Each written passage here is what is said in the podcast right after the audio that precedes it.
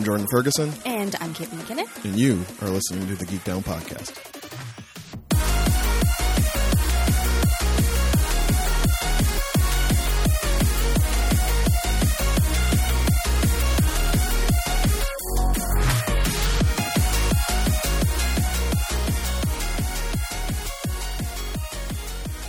What's up, Geeky D's? Welcome back to another episode of the Geek Down Podcast. This is the show where two nerds sit in front of microphones and try to find the sweet spots where their fandoms intersect. My name is Jordan Ferguson. Joining me on the other line, Caitlin McKinnon. Hi, everyone. We hate Skype. We hate Skype. It also sounds like I'm talking out of a tin can. I hate it so much. Caitlin's down the well right now. Um, all, all Patreon donations will go to the uh, you know Timmy Turner little Timmy Turner Memorial Fund to get Caitlin out of the well she's currently in. Or snacks. I'll just also I'll suffice with snacks. We throw throw in our snacks down the well. Uh, yeah, life happened. Jordan had some things Oh, to do. Had to go get some leadership development Yeah, you did at major Canadian retailer because you know I'm, I'm management of Jace now. They wanted to make sure I could Lead. I could democratically tell people when they suck, among other things. Oh, I I love those sessions. So I had to go spend my entire afternoon, Sunday afternoon and evening, off doing that, which meant we had to re- resort back to ye old standby, the Skype call, to make sure you got an episode in a timely fashion, friends. But I feel like every year now people can they look they can look forward to something. One point in the year we're going to do a Skype call. One point in the year somebody's going to be sick. It's our yearly Uh, Skype call. Sorry? Yeah, it's our yearly Skype call. That's right. See? We've checked it off the list. Let us never do it again. If you would like to hear a bunch of other episodes that sound way better than this one's going to sound, uh, there are a couple ways you can do that. First and foremost, SoundCloud.com. Give us a follow on there. You will get a notification every time a new episode goes live, as well iTunes. Sorry, we don't call it iTunes anymore. Jesus Christ, the ghost of Steve Jobs is coming for me. Apple Podcasts. Head on over there. You can get to it easily from the SoundCloud page. Just click subscribe at SoundCloud. Takes you to Apple Podcasts. Hit subscribe again. New episodes downloaded directly to your device whenever they go live. Whoa, whoa, whoa. Don't destroy the magic. It's not it's not that they're downloaded. Delivered. that- Sorry. Thank you. Ruining it for all the kids out there. Okay, sorry, children. No, not downloaded. Uh, delivered magically via the Rainbow of Friendship, carried in a satchel by a magical elf named Chauncey, Chauncey the Geek Down Internet Elf. who will just scatter them and smash them directly into your ear hole. Whoa, whoa, whoa. No smashing. Is that too No, no violent? he's he's going to forcefully insert them. But with respect. Yes, and some caressing. He respects the And some- listeners.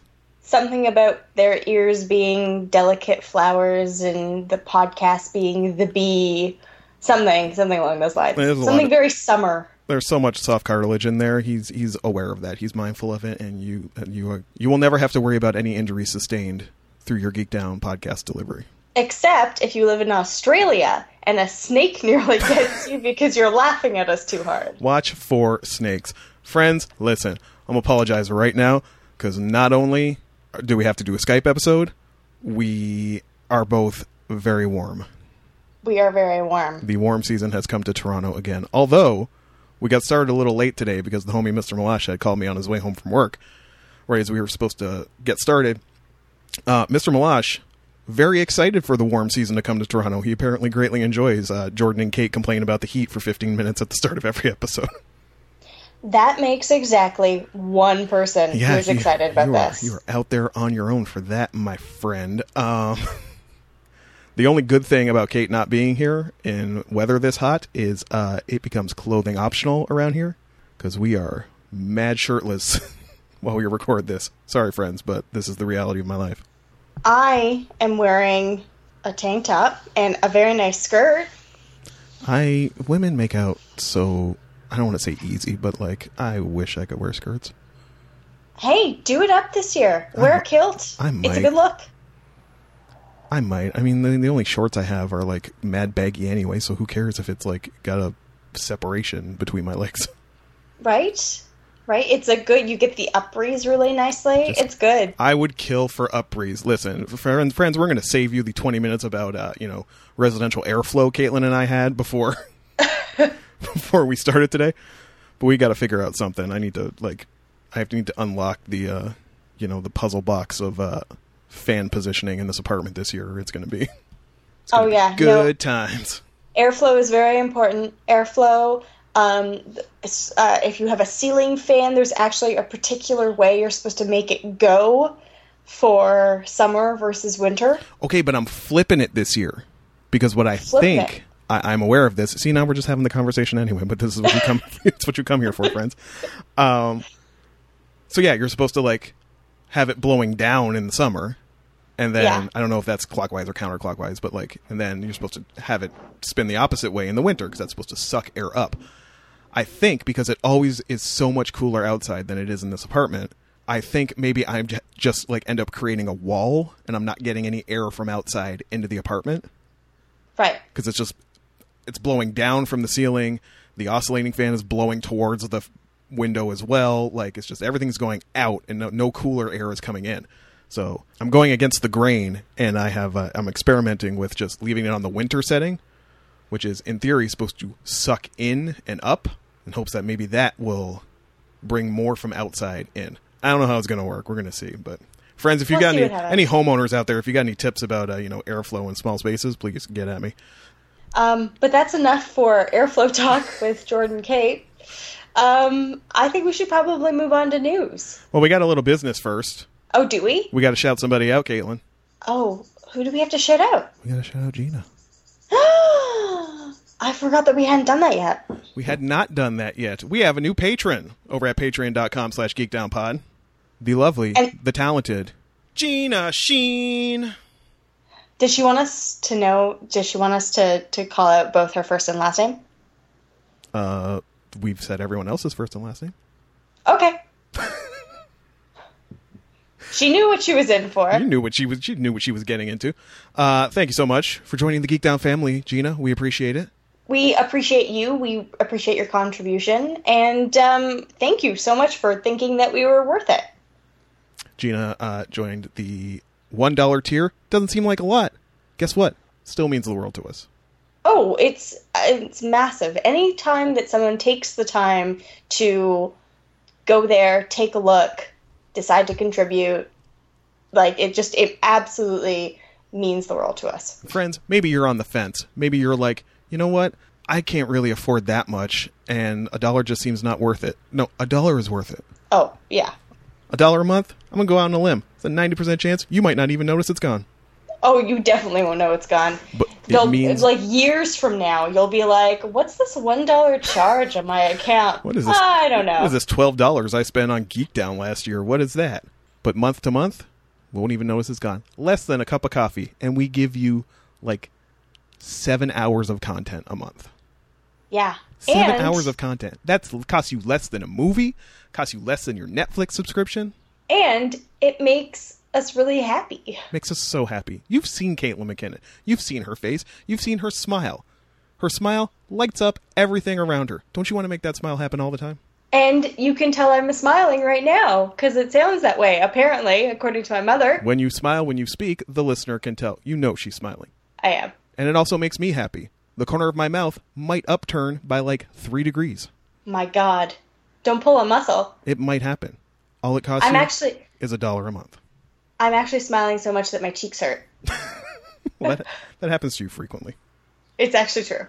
It's because my cheeks are so big. It's like lifting weights. Che- cheek lifts. Do sets of cheek lifts three times a week. true.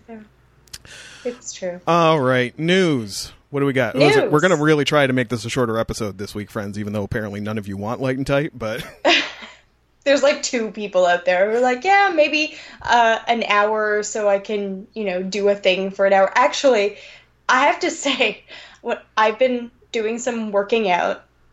It's it's a weird thing. I don't even want to talk about it. But my workouts are usually about an hour, Uh-huh. and I I can say that it is kind of sad when I'm listening to the show, and I have to I have to stop it because it's the end of my workout why don't you just keep working out? because um, I'm a fatty and it's it's really hard on my body. Are you stretching properly? Yes, You add your stretches the- into that. That's no stretches are part of the workout. Well, we won't delve do too deep into your uh, workout regime, but shouts to you, shouts to you for self betterment, Thank you. I appreciate that. And just be careful. We remember what happened with Zumba. Oh yeah, I severely injured myself. I desperately wanted to go back to Zumba, but she never started it up again. There are no other So Zumba I- classes in Hamilton. Uh, yeah, but then I have to meet new Zumba people, and new uh, Zumba people. yeah, it was hard enough with the old ones. And I tried not to be awkward, but it didn't work, and I was awkward most of the time, and yeah, it wasn't good. Once you find your Zumba people, you just want to stay with your Zumba people. Yeah. So, anyways, uh, news. Hey, what's happening besides Black Panther? Um, terrible mummy reviews. Oh my God, no, I have something about that, but you start off. Okay. Um, so terrible mummy mummy reviews, which is amazing because we know how I am a fan of not the original mummy, but the 19 was it 1999? 1999, yes. Listeners, you will Um, recall we just talked about this movie like you know two three weeks ago. Yes, we actually have a tendency to do that. We'll talk about something and then, you know, something else will happen. And one of the reasons I thought about it was because of the new movie coming out, um, which I hear is terrible. But um, Gail Simone in particular. This is the story I was going to tell. Okay, yeah, so you go then. So Gail Simone, um, who is a uh, unbelievably well-known American comic book writer, She's one of my heroes. I adore her. Yeah. She's amazing. Um, wrote these amazing, basically Twitter reviews. Yeah. Um, and it was just they were progressively getting worse and worse scenarios. Um, and at the end, it was just basically, "Hey, by the way, guys, did I mention I saw the Mummy?" Um, But she still kind of liked it. Yeah, She came away from it saying it was terrible, but it was it was a fun kind of terrible. Let's. Uh, I I have them in front of me actually because, like I said, this was the uh, this was what I was because I was howling today reading some of these. Uh, so the mummy is like gluing a bunch of smoke alarms to your head while your ugly cousin whacks them with a wooden axe handle. The mummy is like lighting the fuse before you suddenly remember all the firecrackers are in your butt. um,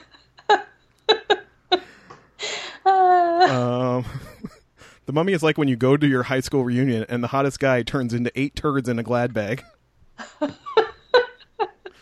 So Gail, Gail had a lot of thoughts about the mummy. Yeah. Um, so, and apparently that is sort of not the specifically that her writing, but it's on par with the other reviews that are coming out, which is just like that it's terrible. It's kind of a consensus, yeah. Yeah. So, which we kind I kind of thought when I saw it or saw the trailer, and I probably won't see it until it comes out on Netflix. Um, but if you've seen it, you can let us know. Yeah. Are, anybody out there want to go to bat for the mummy? Yeah. And and this mummy, not the 1999 mummy, because that that's a great movie. Um, but yeah, that's that's about it for the mummy. Um, I have that uh, Wonder Woman is still doing well, which is awesome. I did end up seeing the movie. And you want to get into that now? Uh, yeah. Because Caitlin, Mm-hmm. you did not seem as rapturous as the critical consensus. I I feel like it's one of those things where it's the same. You know what? It's the same thing that's going on with American Gods. Hmm. It was good. It was fun. I had a good time, but it wasn't like spectacular. There's going to be a lot of concerns about our brains being broken on this episode, I feel like. Yeah, I mean, I understand how like I'm I'm so happy it's doing well. Unbelievably happy it's doing well. And I'm absolutely excited that people are loving it as much as they do. But it's I just didn't think it was that good. I don't know, maybe I am broken. well, what was it lacking for you? Um uh the the the villain wasn't wasn't that great.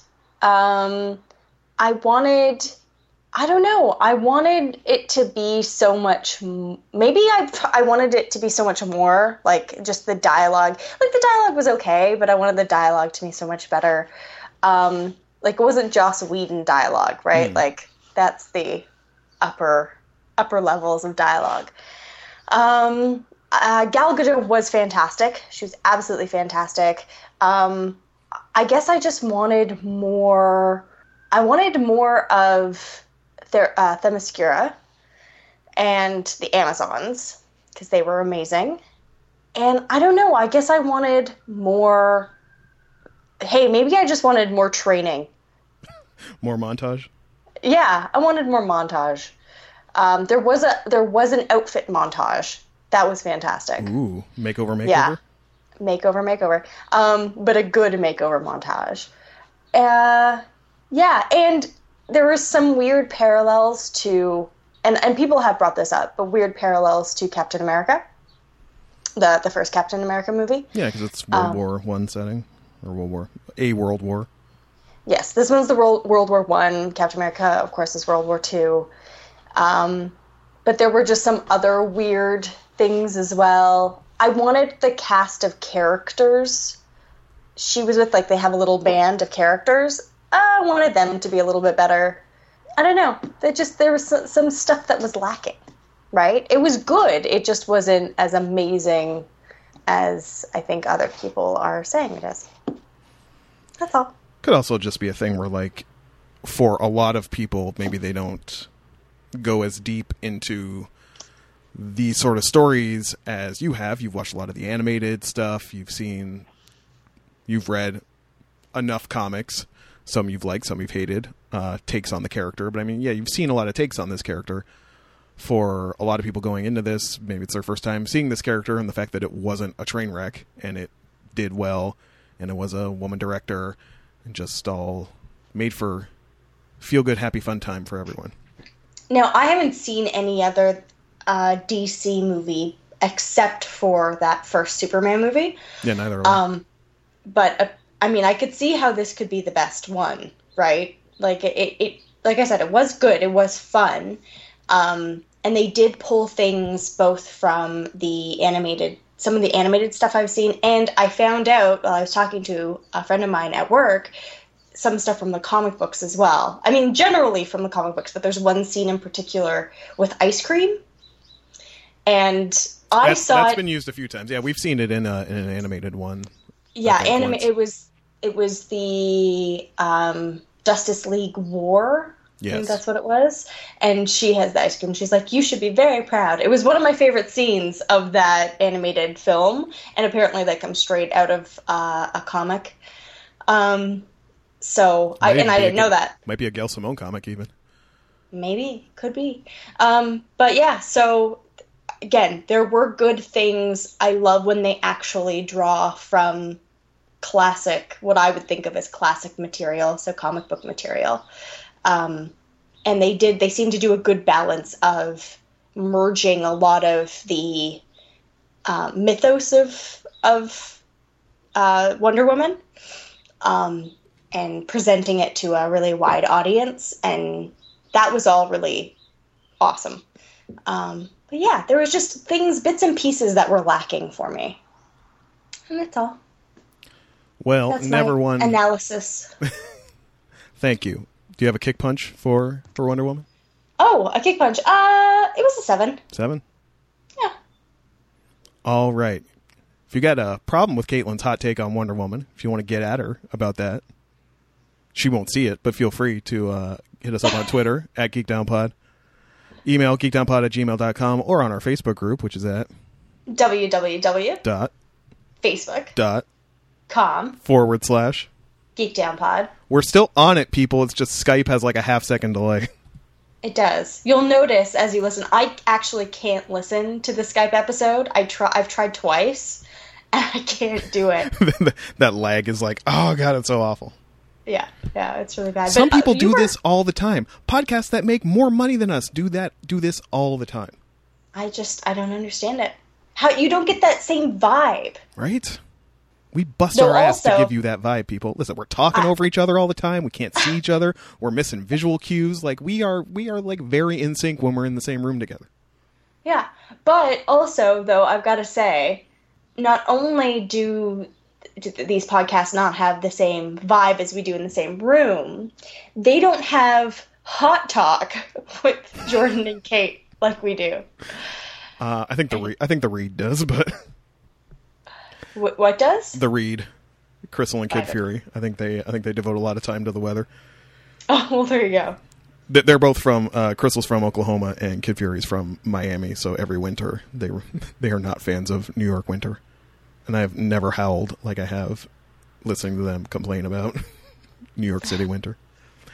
Uh, moving on on news, there's really only like one other thing left to talk about. Never one to let DC have too much fun.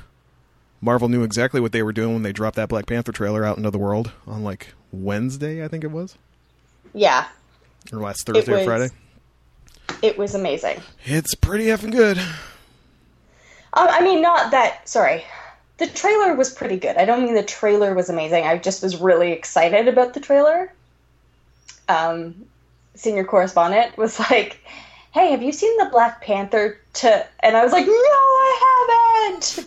So we watched it immediately, um, and yeah, I liked it. I liked a lot of the visual stuff. Um, some of it I wasn't quite clear about what was going on visually. I mean, like what they were using. I, I think it's going to be a really visually interesting film. Mm. And I'm excited for Wakanda. I just am so excited for Wakanda. I'm excited for ample use of "Run the Jewels" in the soundtrack. Uh, yes, that was all. I was actually thinking about you when I when I was listening to it. Made Jordan real happy. Uh, yeah. So I mean, that movie is going to be incredible and will likely demolish box office in ways that baffle commentators, much like Wonder Woman has. Um, or Commentators were like, "What? Women want to go see movies?" about superheroes. What? It's just stupid.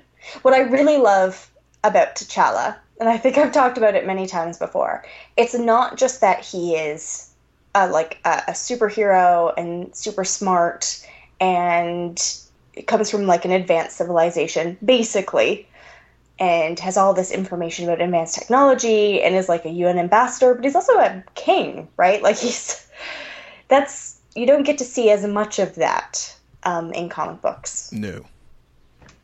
So, you know, that's pretty cool. Uh, also, uh, that casting for that movie is pretty amazing. Well, I don't know who any of those people are, all those any of those characters are supposed to be, but I love all of them like immediately.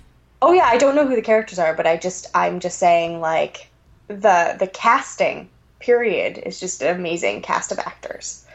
So I'm excited about that too. and just I mean, as happy as I was waking up on, you know, Friday morning as the Twitter reaction from the early Wonder Woman screenings was coming in and just like all these women were so happy with that this thing existed. I had a similar reaction the day after the Black Panther trailer dropped where suddenly all these black folks were just like super amped and like what was the one thing I saw? Man, if you think you're mad, if you think pe- if you think you're mad about women only screenings of Wonder Woman, wait till Black Panther come out. Um, well, there. Funny enough, uh, we were talking about these, you know, commentators being confused by things. So there's been some backlash after the trailer, some really stupid back backlash saying You the trailer. Don't say. Oh yeah, uh, just saying that the trailer is uh, specifically the word the the words that were used were uh, at one point too black and too militant. Militant, yes, I did, do think I heard that at some point. Well, they they were pointing in part to the there's this like poster for Black Panther where T'Challa is in on like a, a throne, hmm. and they're like, oh, he's he. They're trying to make him look like Huey P. Newton, like an mm-hmm. homage. But I'm like, no, he's a king. He's in a throne. It's about him being a king and a superhero. What do people not understand? I was very frustrated. And even if it was, cares? Who cares? That there you go. Thank you for coming back around to my position. like, Yeah. even if they were like, you know what, the character is called the Black Panther, so we're going to give a nod to the group, which was also called the Black Panthers. Uh, who cares? Yeah. Who cares? gonna be- What, what's your line, Caitlin? White white guys, you need to sit down. Should, no, white guys need to calm down. I think it was sit down. I think I think you were, I think you were a little more sass on it when you brought it up. Yes, white folks, just just relax, just Yeah. relax. Everything is for us. Just like, you know what? Let people into the club. How about that? Let's all hold hands and sing Kumbaya. Or maybe not. Just or just hang out and dance. eat snacks. Let's hang out and eat snacks. and have, watch- have some fucking snacks. I went out and bought some snacks today because listen, it's fucking hot in here, and bootleg sparkling lemonade and some Doritos are the only thing that's going to get me through this sweltering evening. You know what? Hmm. That might be the problem. White guys just don't eat enough snacks. They're just hangry all the time. They're they're at they're at the gym. They're living on protein powder. And you know what? That's probably the problem with those, you know, right wing Nazi folks. they just need to have some snacks. Next time you see a Sons of Odin member patrolling your streets, just go up with some snacks. I'm sure it'll go fine. Throw a fucking can of Pringles at them and be like, "Relax, bruh." Have some salt. Have some electrolytes. Wow. Now that we've solved all of society's ills, yes. And who knew it was going to be through snacks? do we want to take a break? Uh, I, I, once I let people know that yes, senior correspondent sometimes picks me up, and before he'll talk to me, he gives me a muffin because he knows I'm just always angry. Lessons for life. Lead with a muffin. That's good. That did not come up in my leadership training. It should have. Yes, always. If you want, if you want to have a reasonable conversation with someone, make sure they're not hungry.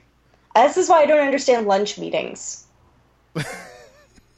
Stupid. Have the meeting after lunch when everybody's got that oh. itis and they're No, they're drowsy. te- or 10 o'clock. Pe- People have had breakfast or they've grabbed like a granola bar. They're they're good to go. It's way before lunch, so nobody should be hungry. No one has itis, so no one's falling asleep. It's perfect time to have a meeting. Anyways, all right, yeah, we should probably move on to the second half of the show. We're going to take a break right here, and when we come back, we're going to talk about the things Caitlin and I brought each other. A little different this week. I kind of went off book. You'll be wondering. I'm sure you have questions, listeners. You're looking at the title of this episode. You're thinking to yourself, didn't he Huh? go the fuck in on that show last week? Yeah, I did. He did. So we're going to find out if Caitlin thinks I'm wrong or not. We're going to do that when we come back after this break.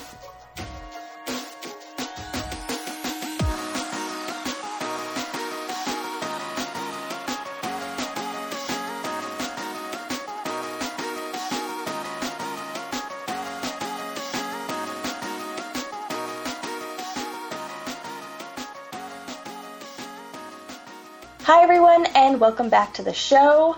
Again, I'm sorry I sound this way. I feel terrible about it, but suck it up. this is the part of the show where we talk about the things we brought each other. Yeah, it is. This this year, like many weeks we do this show, it's a little bit of a crazy mix. Um, but we will talk about that in one second because I am I am starting the crazy mix. First, we need to lay down our ground rules. We have rules. Three of them. Yes, we do. Uh, the first rule is the rule of three, which is the rule that if what we give the other person comes in episodes or some kind of series, that they will take the time and read, watch, look at three of them. Give the thing a chance to be the thing. This is particularly in the case of television shows that usually have their first episodes of pilot and they don't really know what they're doing yet. It usually takes at least three to really get in there. The second rule is hashtag save it for the pod.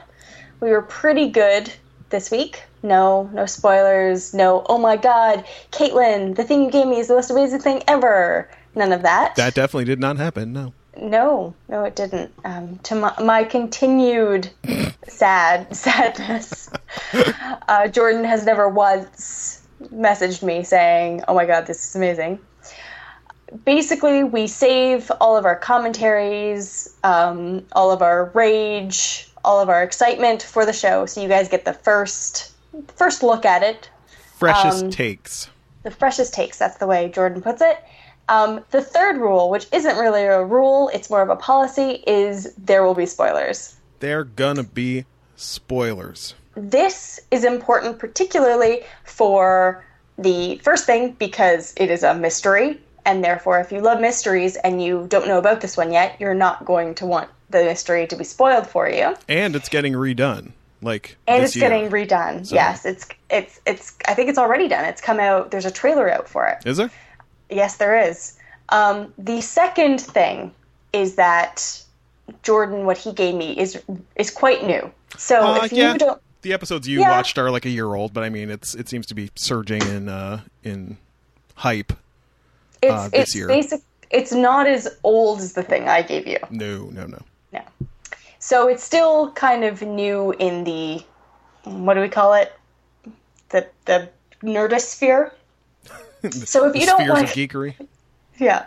So if you don't like spoilers at all in any way whatsoever, now would be the time to go to your fancy swimming pool and cool off in your AC and have a juice box. Yeah, you're probably just you know living life right. So Yeah. get the hell away from our poor asses sweltering in our Probably in our shoe boxes. Central air. Oh, Huh. listen, we appreciate you as listeners, but at the same time, fuck y'all Yeah. with your central air. Anyways. Uh on to what I brought Jordan. yeah, Um so as we mentioned you're such a This- grandma. this hey no no this is being made into a well it has been made into a movie um, that is coming out i think probably next year or maybe later this year um, i really don't care because it looks terrible uh, and there nothing will ever top what i'm about to talk about which is the uh, 2010 adaptation of Murder on the Orient, Orient Express. This came out in 2010. Yeah. How long has this dude been playing Poirot? Uh, he's been playing Poirot since nine, uh, eight, 1989. God damn. Uh, David Suchet is who we were talking about. And he's been playing Poirot from since 1989 to 2013. He did um, a um, a one hour adaptation, which is what the Poirot's so one hour to one and a half hour, um, basically, it, it's a television show, but it's done in these one hour to one and a half hour specials. And he actually did um, uh, one of the books, the Agatha Christie books. Um, it's called like Poirot's Last Mystery or something like that. And he actually he he did it in 2013. Yeah, so I mean, Um, like, listen, you you would know this guy to see him because after you go to your grandma's house to like have dinner on Sundays, and you're sitting around, you know, having a glass of wine with grandma, and she just has PBS on. This is what's airing. This is what's and okay, so I'm going to go in. There's going to be three steps in the way I talk about this. Oh, Jesus, So- there are steps. Yes, there are. So the first step is so Agatha Agatha Christie. I have given you another Agatha Christie, which was um, Miss Marple, and she's well known for two, really two characters, Miss Marple and uh, Hercule Poirot. Um, she was an English crime novelist. She's written 66 detective novels, um, and that's only the detective novels. She's also there's like she has 14 short story collections. She's run uh, written romance novels, plays. The Mousetrap is one of the longest running plays in the world. Um, she is the best selling novelist of all time, and she really, um, she really thought of herself as an entertainer. So the mysteries and her characters, in part, were about entertaining. Murder on the Orient Express is probably one of the best well-known mysteries.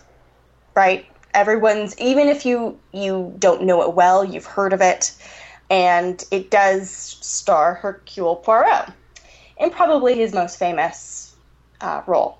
Um, basically, what happens in the story is that Poirot has to take the Orient Express um, from where he is, I believe, in Budapest to, back to London. Um, it's, basically the Orient, Orient Express. For those who don't, who don't know, it's a a long distance passenger train. There's actually been several of them through history, but it's basically a, a long distance train through Europe. And in this case, there is a snowdrift. The train has to stop, and they discover that a murder has been committed. And basically, it's up to uh, Poirot to solve who is uh, who has murdered this this this man on the train. Um, the adaptation, the 2010 adaptation, um, for those of- who were interested, the series of um, adaptations of Agatha Christie's Poirot done for, for ITV and uh, PBS or WGBH, whatever you want to call it. Um, it's called Agatha Christie's Poirot, and all of the the specials are uh, have David Suchet playing Poirot. The ad, this ad- adaptation, even from the rest of the um, episodes, is pretty uh, religious. There's a lot of uh, religious imagery. Uh, religion plays more of a role in it than the other episodes, though. You see it a little bit in the later episodes. I think from about 1993 on. Um, David Suchet actually specifically asked that religion start to play more of a role in, in the, with the character and in the stories. Really? Um, yes, I'll get to that in a second. The adaptation is way darker than other adaptations, um, and this episode is way darker than other Poirot episodes. They're actually usually kind of fun and like, well, they, they are. I mean, they're about murder, but they're they have that um, slight fun of Murder She Wrote without the hokiness. And there have been lots of changes made to the uh, adaptation um, from the book. So that like the year has changed and certain character characters have changed and names have changed and the ending is very different than in the book. Um, yeah, we'll talk about that when we get to it because Yes. It is important.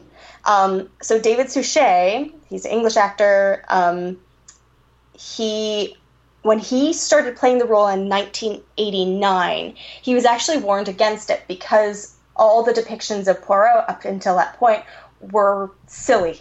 He was like this, this fat Belgian, fat little Belgian man.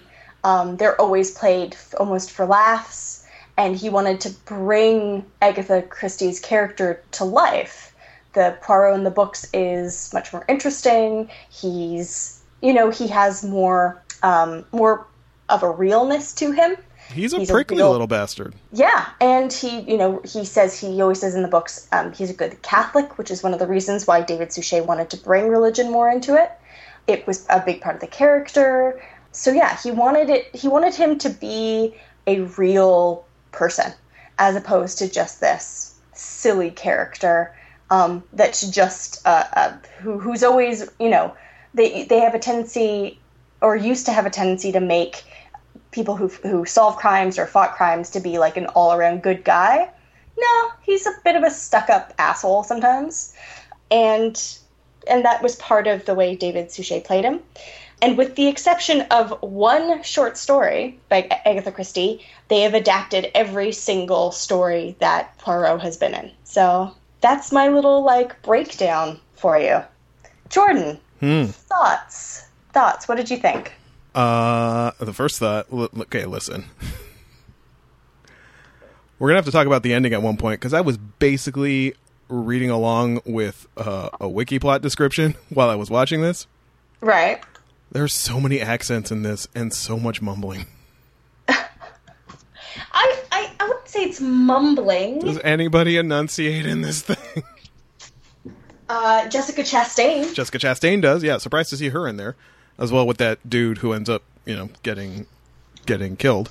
Um, and I mean, look, the thoughts are going to be like twofold to an extent. The thoughts are going to be like about the production in general and what they had to work with. Because I mean, this Oh. was in like the early days of what we consider, you know, mysteries, right? Like Agatha Christie was an innovator Yes, in the was. genre, which also means she was early, which means things that now have been tweaked, improved upon, inspired by Agatha Christie over the past, you know, 70 years or whatnot. That's kind of what we're more accustomed to as a contemporary audience. So when so when they find the body and I don't know if this was after he like went in and was like restoring the burnt piece of paper or whatever, but dude goes on this like 5 minute expository info dump about who this guy's identity actually is.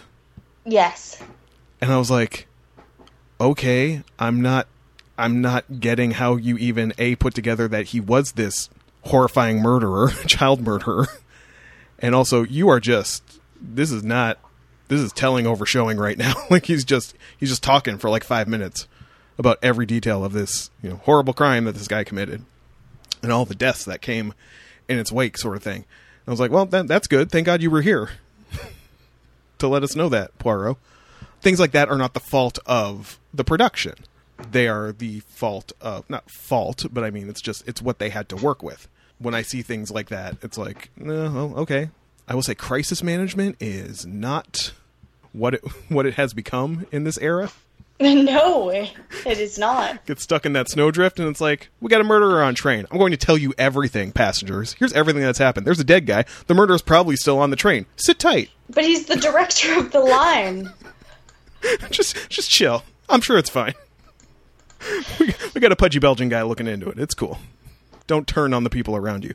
Um, as it turns out, not something that had to be worried about, given ultimately who ended up killing the guy.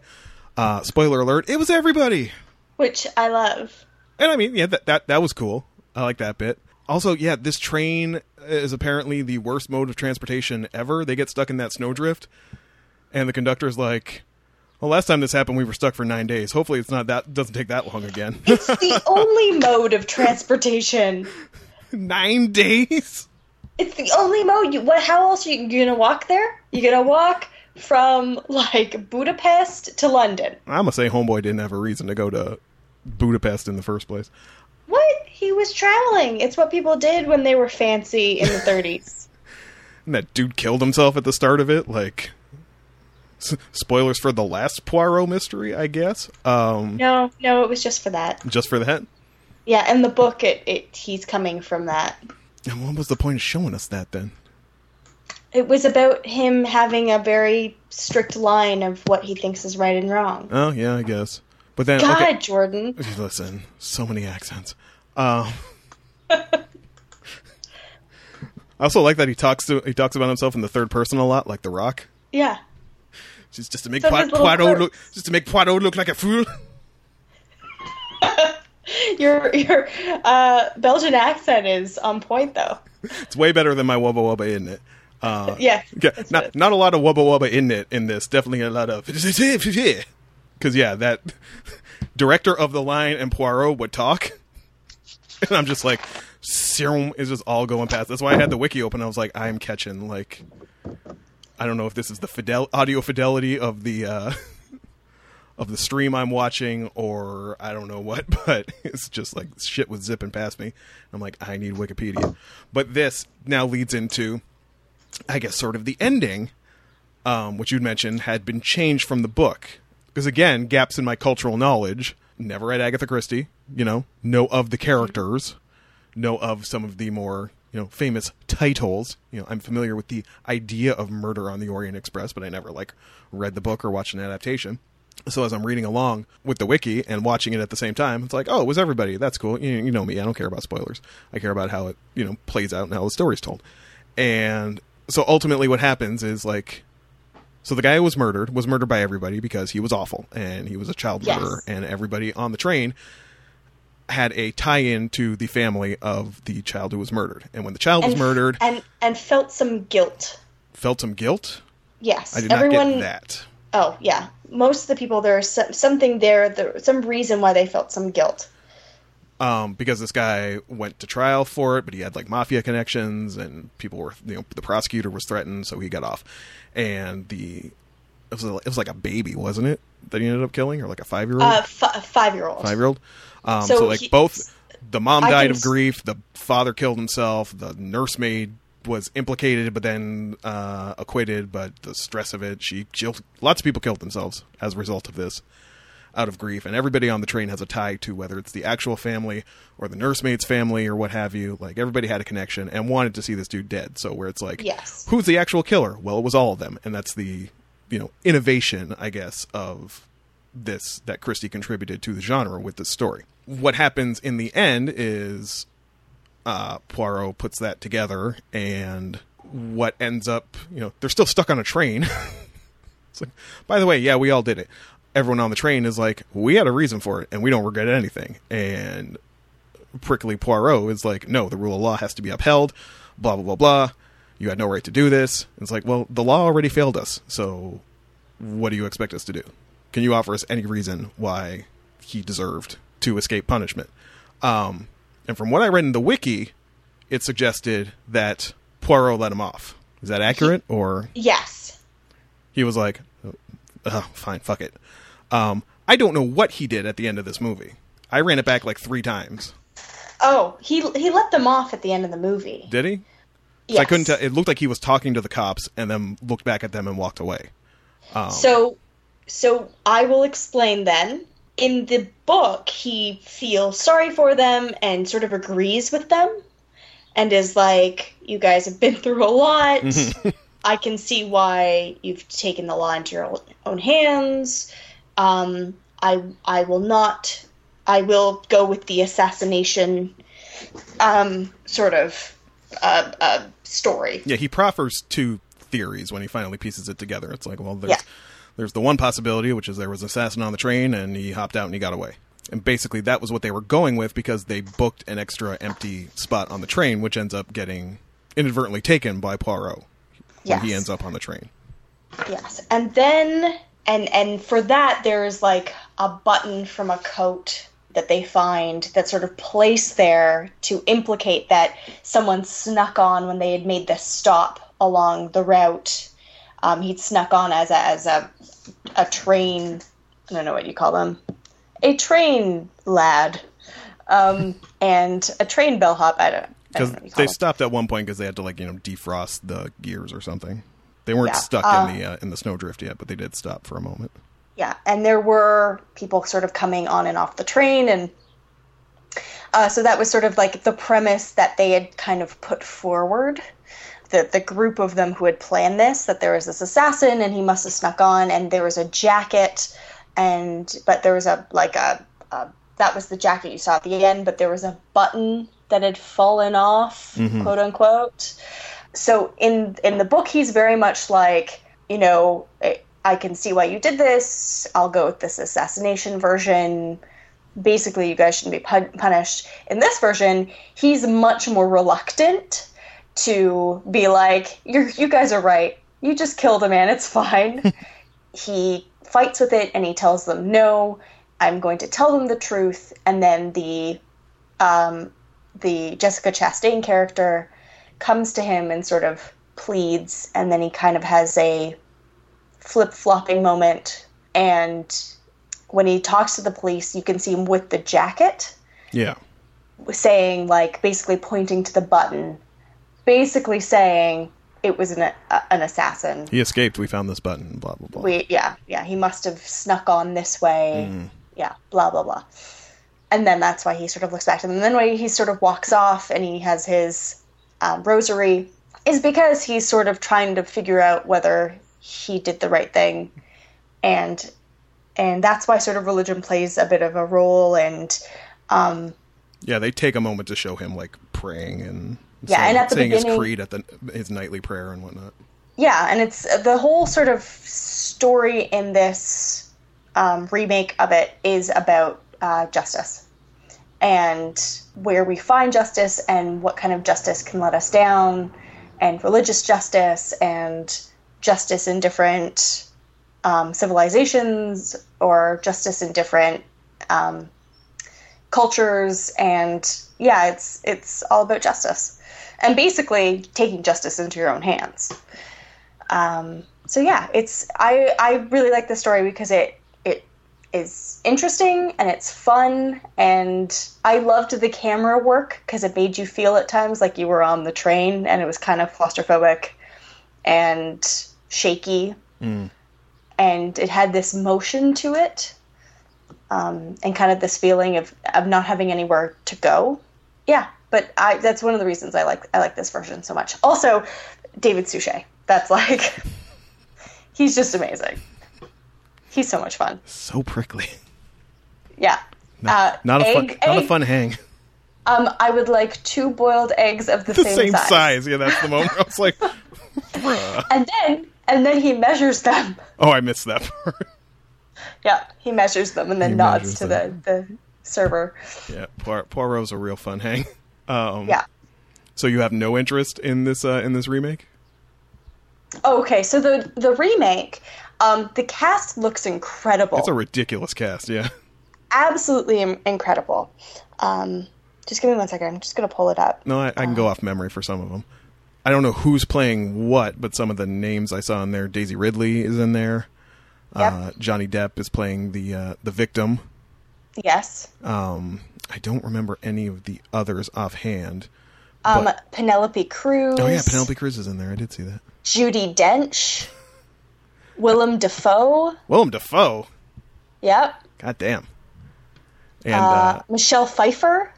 oh right, I did saw that too. Yeah, Leslie Odom Jr. I don't know who that is. Oh, he's from Hamilton. It's fine.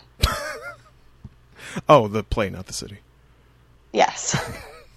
thought, thought it was like big local news that some dude was no. dude was in this adaptation. Um, and yeah, taking over the role of your beloved David Suchet, Suchet is uh, Kenneth Branagh, who is also directing it. Which is a problem. How is Um, Kenneth Branagh a problem? Okay. A, he's a mustache smarmy ass. No, it isn't. That is a problem. He is he is not with the mustache. he is not a little Bel- Belgian man. Um, he is not chubby and delightful. Um, his mustache is disgusting. It's this weird beard mustache thing. Fucking rugged. Oh, it's disgusting. Um, he he doesn't look anything like he should. And also, it's Kenneth Branagh, who's just the worst, and I hate looking at him and want to smack him. And I don't think he. I I really dislike him. Listeners, I was not expecting this. I, I really dislike him. And it looked really good, and his voice was great. And then I saw his face, and I just got really angry. yeah. Yeah, that's my that's the the analysis of the trailer I have. Hottest takes on It was all great. 2017's Murder on the Orient Express. It was all great until until Kenneth Branagh ruined it. Um, the one good thing is they decided to make this movie after David Suchet basically retired the role. So that's I, I've got that at least. Well, and you have 900 hours of David Suchet you can sort through. Got 20 Really, like- got 20 years of David Suchet you can go through if you're feeling some kind of way about it. Oh, it just is fantastic. But the only problem with uh, Murder on the Orient Express, in my opinion, um, the the 2010 a- adaptation, is that his faithful companion Hastings is not there. That's the only problem. He has a faithful companion. named Hastings, who is wonderful. I thought I read on Wikipedia too that like Ag- Agatha, old A- you know Aggie, uh, Aggie. Christie was way over him as a character like early. Oh yeah, but he was, she was so like, he- popular. he's an arrogant little prick, and I don't want to write him anymore. But yeah, he was She- really I think popular? she- I think she called him a creep. He was like, he's a gross creep, and I don't want to write him anymore. Um, but he was so popular that, and she, I, I think I brought it up before. She was very much an entertainer Mm. and thought of herself as as a writer as, as someone who entertains others. got to give the people Um, what they want. Exactly. So she just kept on writing, even though she really liked Miss Marple better. They're just people really loved Poirot because you know, fun times. It was even before David Suchet. It's just crazy. It's a, just a good hang, not at all. Yeah. But uh, it's like a seven. Seven. Oh wow! I am surprised. So there are some things you did like about it. I didn't. I mean, am I going to like settle into twenty years of David Suchet as Hercule Poirot? No, I'm probably not. But uh, I was very surprised by the caliber of casting in this. I don't know the name of the guy who played the victim, but you know him. He's been in a million things. Um, Oh, um, I've I've got him right here. Toby Jones, Toby Jones, sure. I think his name's David Morrison. He played the governor on Walking Dead. He's in there. uh, Hugh Bonneville. Oh yeah, that I was gonna say there was someone else I knew in there. Yes. Uh, oh God, what's his name? Downton Abbey. Yes, I don't know. The, I can't remember his the, name. the Lord of Downton Abbey. Yes, he plays. He plays the butler, and even uh, the the actors I didn't know were fine. I did like the. I, I, I like trains. I also like trains. I like trains. Uh, I know I, I would love to r- travel on a train for like days where I get a little sleep compartment and things like that. I think that'd be really fun. Like when I started it, I'm sure I was expecting like the stodgiest of experiences because, like I said, this is the shit that's on Sunday nights at your grandma's house that it's just on on in the background after dinner. But it was relative term, it was more fun than I was expecting. I still listen. The accents were a lot, and I had to read along to understand what the hell was going on because I knew if I wasn't, this was just going to go whiz completely past me. but it was fine. It was cool. It wasn't. I'm I'm being generous because it wasn't as bad as I was expecting it to be. Well, I'm I'm glad it you had such a low you had a low bar and it and it met and maybe like- exceeded that low bar. like, she sent me a fucking Poirot movie. Oh my God. Yeah, I did. Back when back when A and E actually stood for arts and entertainment. Oh man, it was ages ago. I used to love when I could just like flip to them and and the good the good Sherlock was on and Poirot was on and Miss Par- Marple. Oh, so good. She loved them mysteries, yo. I do. I really, really do.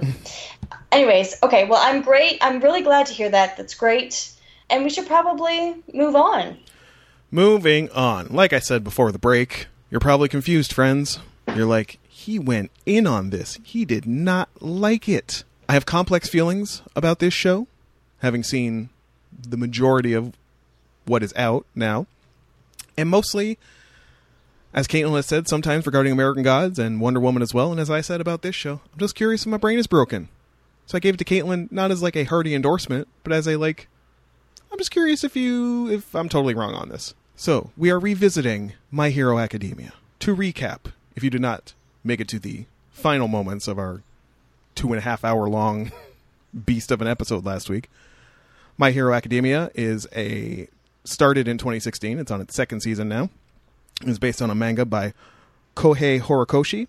It is the uh, the marquee feature of Shonen Jump right now, holding a spot previously held by titles like Naruto and One Piece and Bleach. It is the is the top shonen du jour. It's the it's the it's the buzzworthy shonen show. The hype for this show is deafening right now. Um, the second season has really sort of amped up awareness about this show, and like I said, at Anime North, tons of fan art, tons of cosplay. Geek Down Hero Amelia Cook asked me on Twitter, was I watching it? She hoped I was. She adores this show. And I went into it and I watched it and I went, Y'all are high.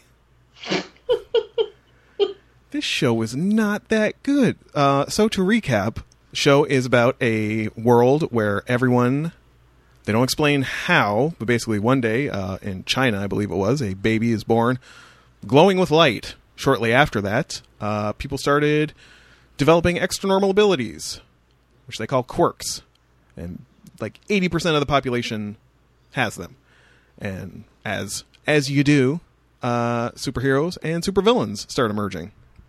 And our protagonist is a boy named Izuku Mid- Midoriya, and all he wants to do is he's a total fanboy. He just wants to be a hero so bad. He wants to be a superhero. Can't wait for his quirk to develop. He idolizes the essentially Superman of this world, a guy named All Might, who is uh, sa- saving saving people with a smile, the symbol of peace and justice. All Might, just super strong, always jumps into the heat of the heat of danger, nary a care with a smile on his face. Izuku idolizes this guy, wants to be just like him, can't wait for his quirk to develop so he can start down that path. One problem, he's quirkless. Has no quirk. Um, things happen, he ends up getting a quirk. And he enrolls in the high school because it's a shonen. Of course and, he does. it's a shonen, and what else are you going to do? So, again, I was very outspoken about how much I wasn't impressed with this show. Not that I hated it. There were certain things I hated. As we will remember, Bakugo, the rival character, the guy who makes explosions with his hands. I would love to be able to impersonate the only gear he operates in, but it's going to sound racist because I don't know Japanese. But it's like everything he says is just like.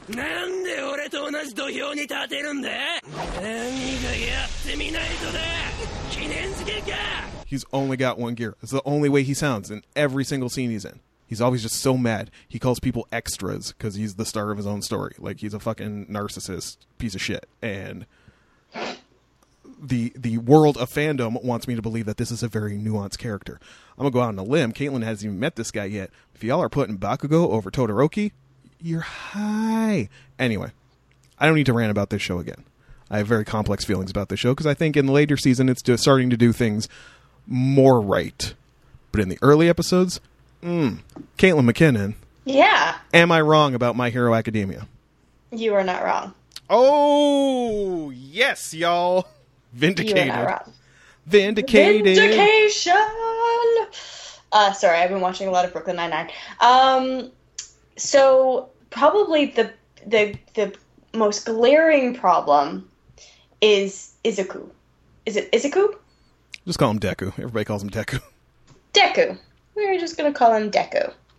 Um, he is unbelievably whiny, and I would never want to say that about a character because I'm a whiny person, and I feel like we get a bad rap. I'm just very sensitive. I'm emotional, and that's fine for a character to be. But he's not even.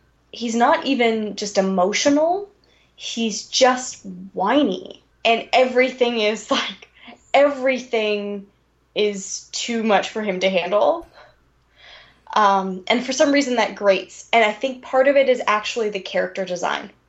I hate his character design. Hmm. I hate it. See, that's a matter of I- taste. I actually like a lot of the artwork and character design on this show. I don't like him. I love All Might's character design. Really? I was the exact opposite.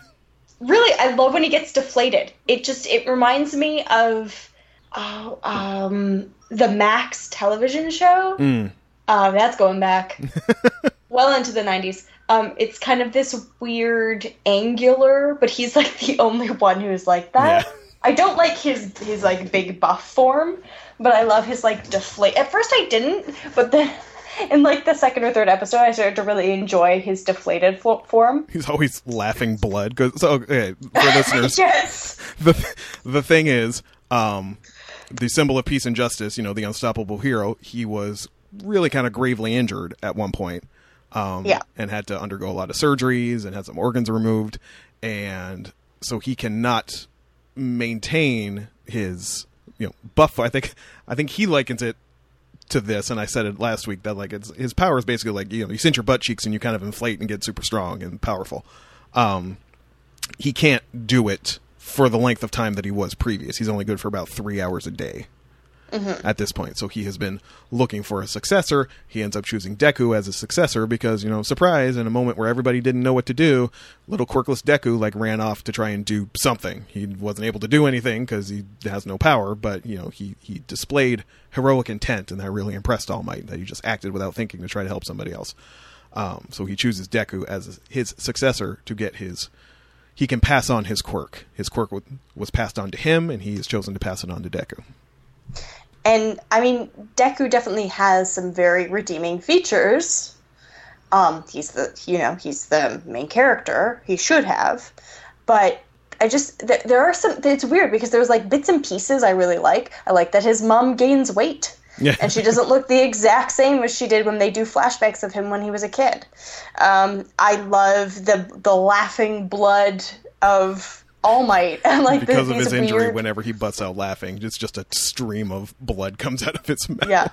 Um, and I love that like Deku like totally gets freaked out about this. Bakugo is a problem.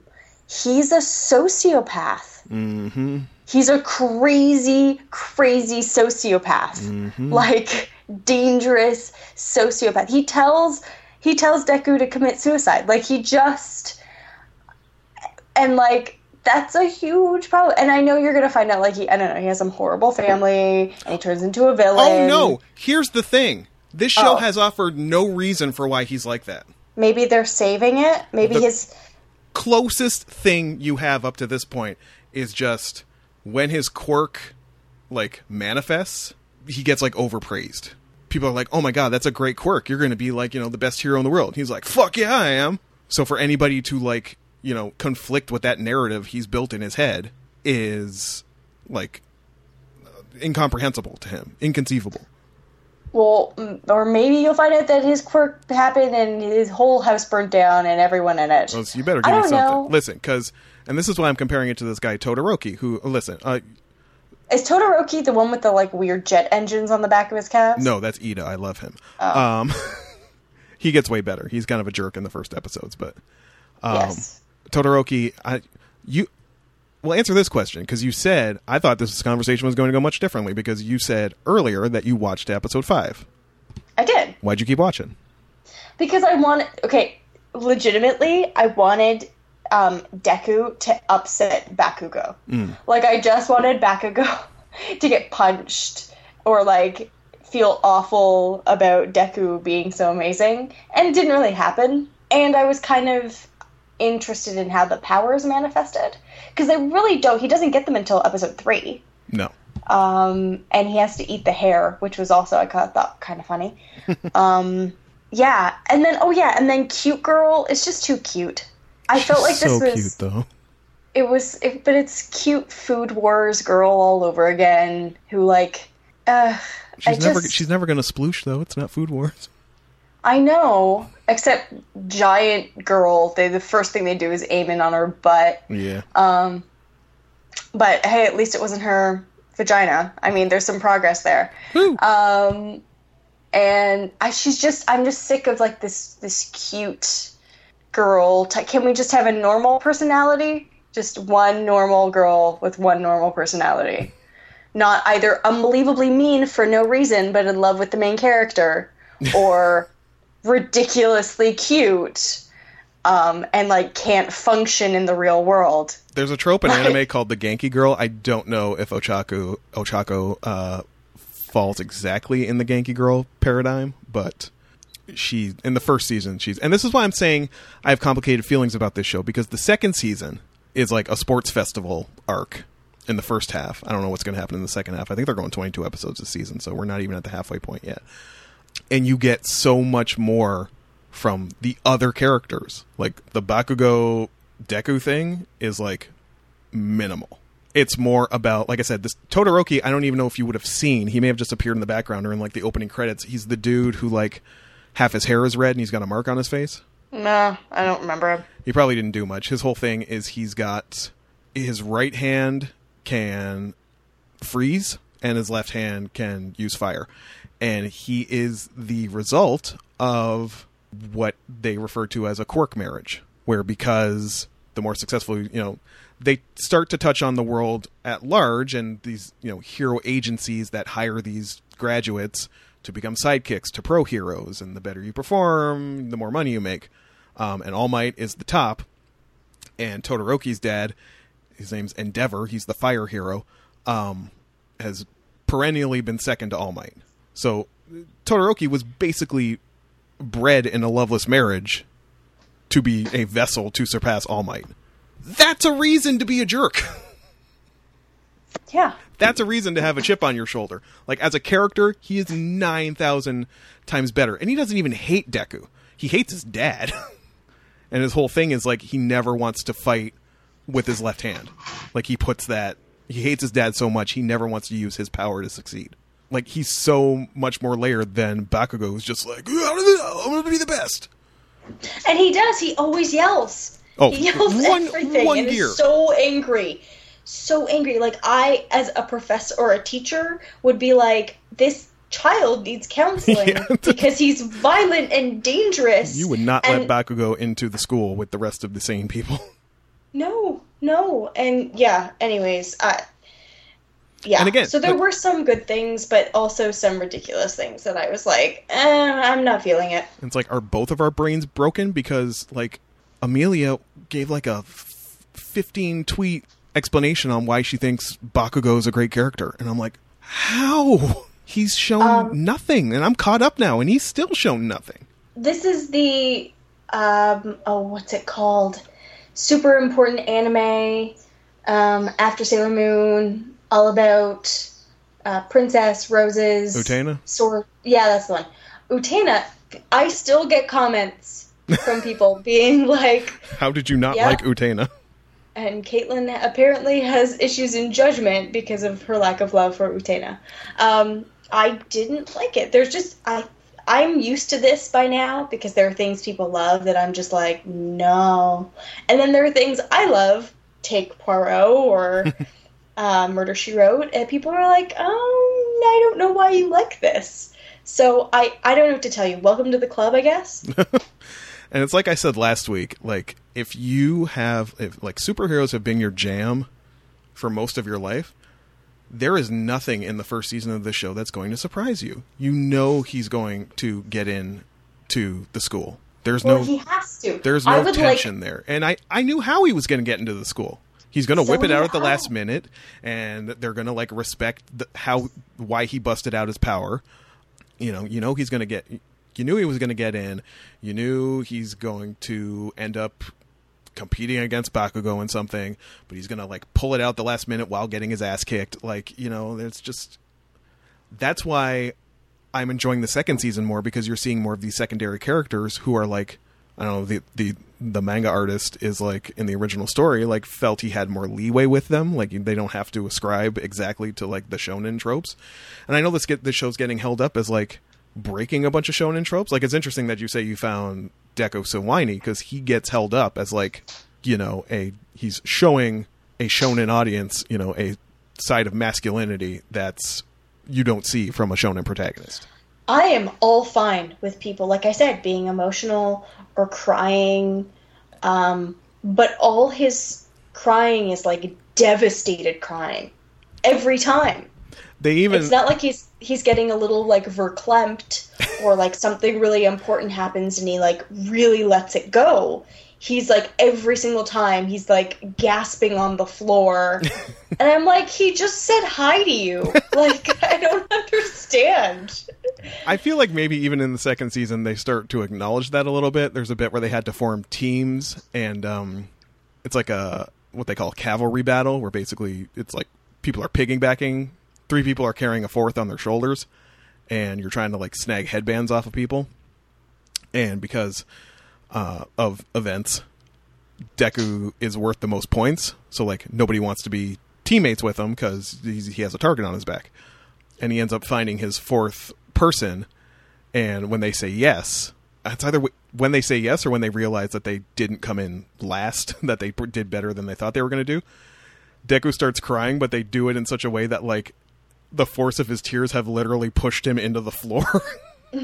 like it's just like a psych it's just like a sight gag type of thing and i was like see okay uh, i'm here for that like second season to first season is like night and day but it's a slog on that first season especially the early episodes And you talk about this all the time. If you have to watch more than three hours or play more than three hours, or, right, you shouldn't need an entire season to get into something. yeah That's crazy. And i was just like knowing that i'm clearly the outlier the critical outlier on this show that from everything that i can see i've just been watching it to be like what am i missing? I will get caught up so there's so i'm not speaking about something i don't know.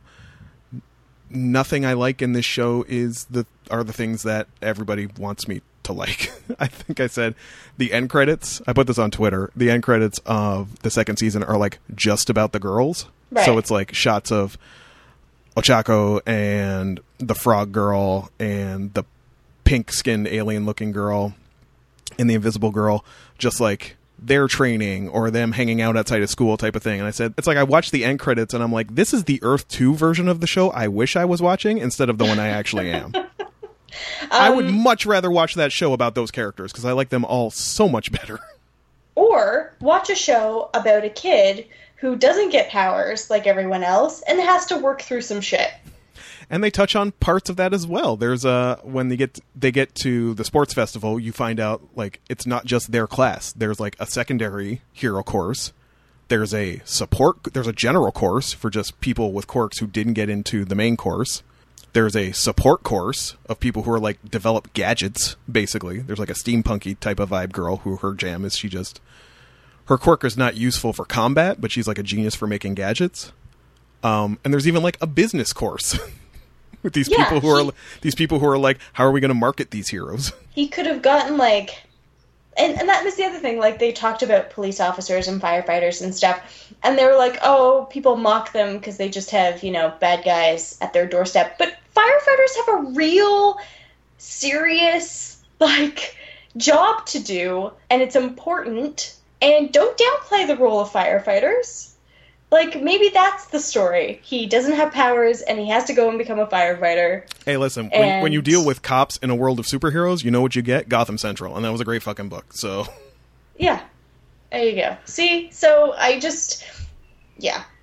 There's just when you watch a lot of anime, and I have only done that because I wouldn't even say a lot, but I've just watched enough that I'm like, oh, there are just so many things that are just the same.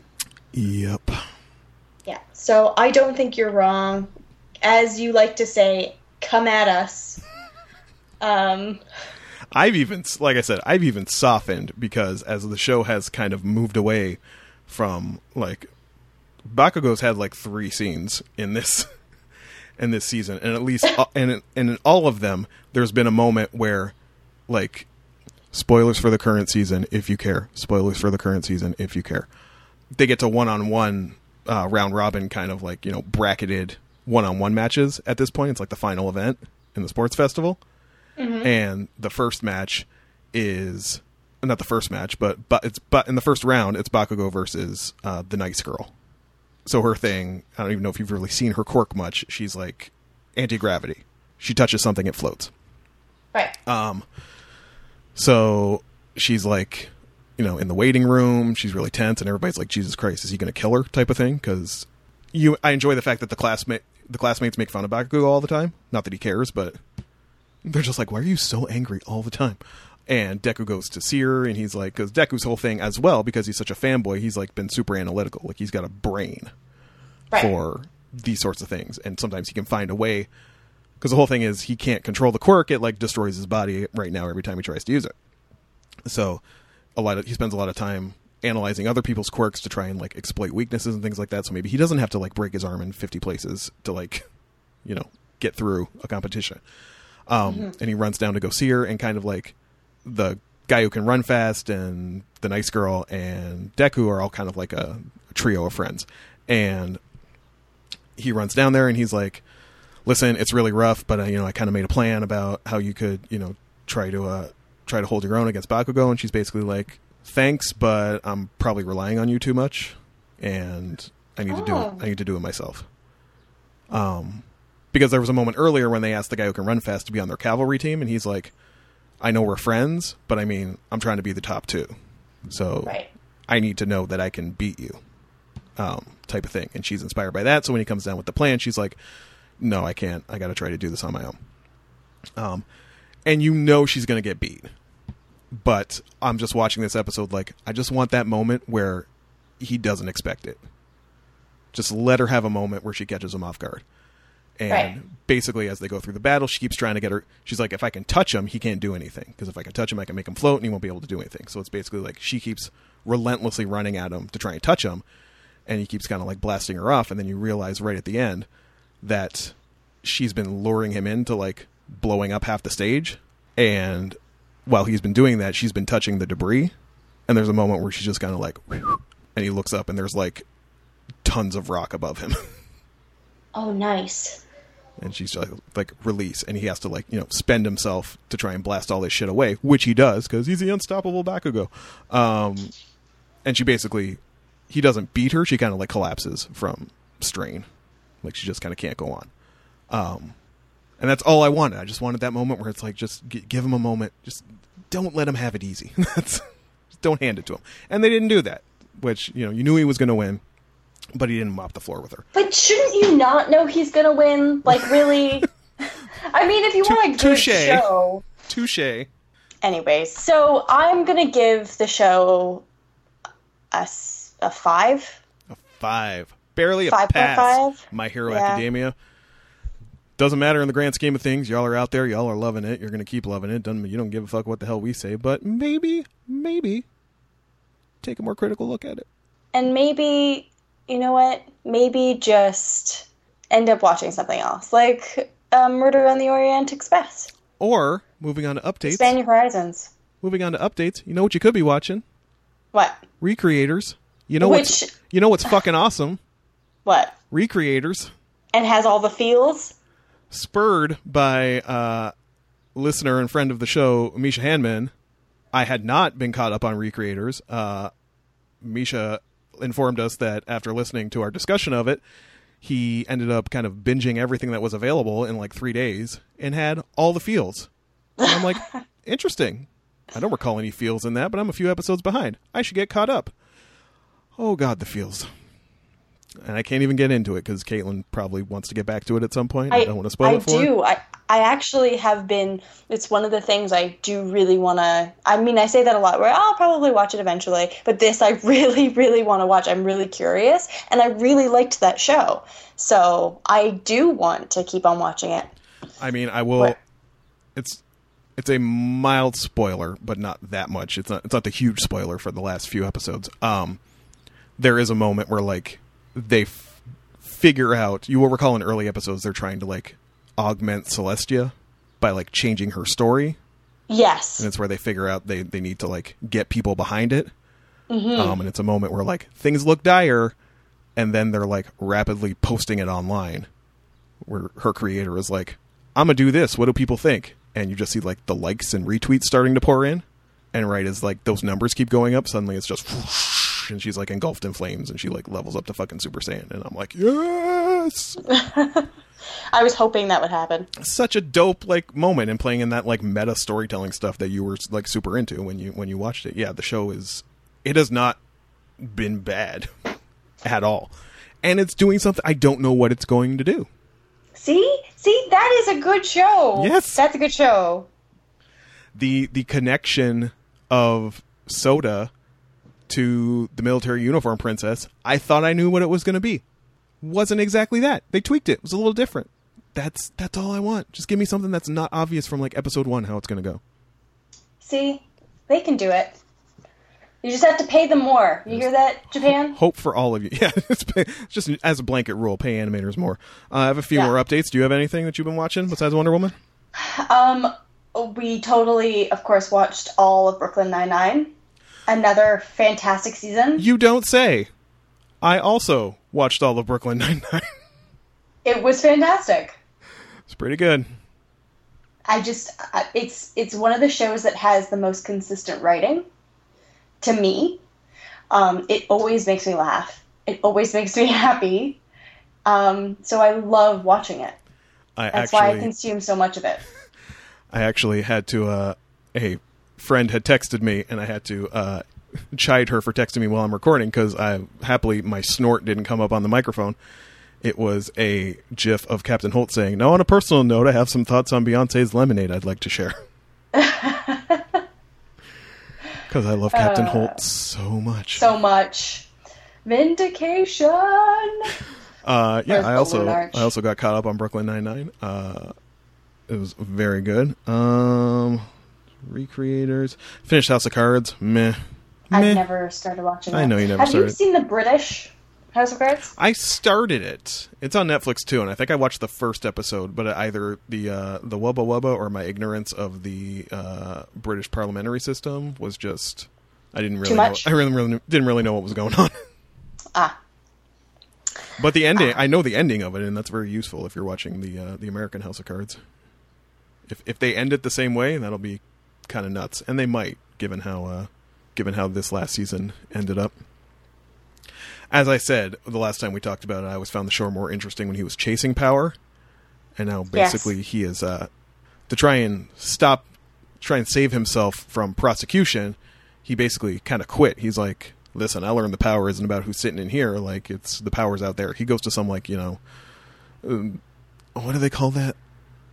The you know the Illuminati organization, the something skulls or something, Skull and Bones. Uh, he goes to one of those kind of like Illuminati meetings, and he's like, "Well, these are the people actually pulling the screen, strings. It doesn't matter who's the president."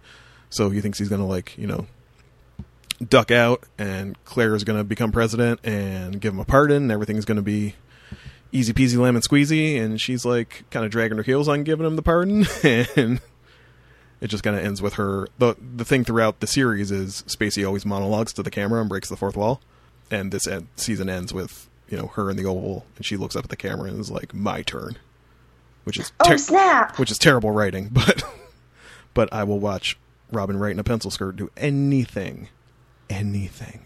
She was great in Wonder Woman. Yeah, it's the role she was born to play.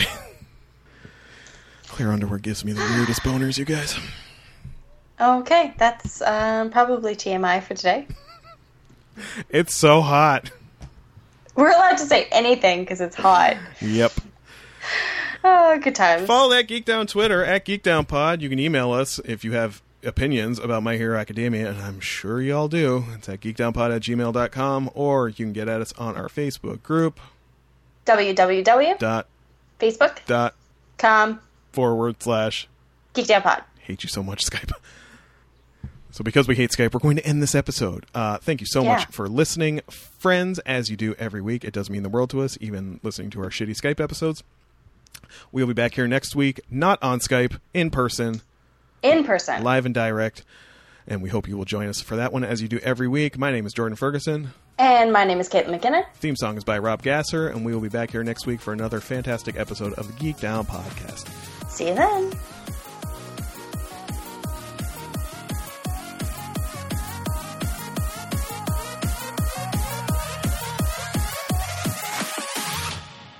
What's up, Geeky D's? What's the name of the show? so much easier when you're here.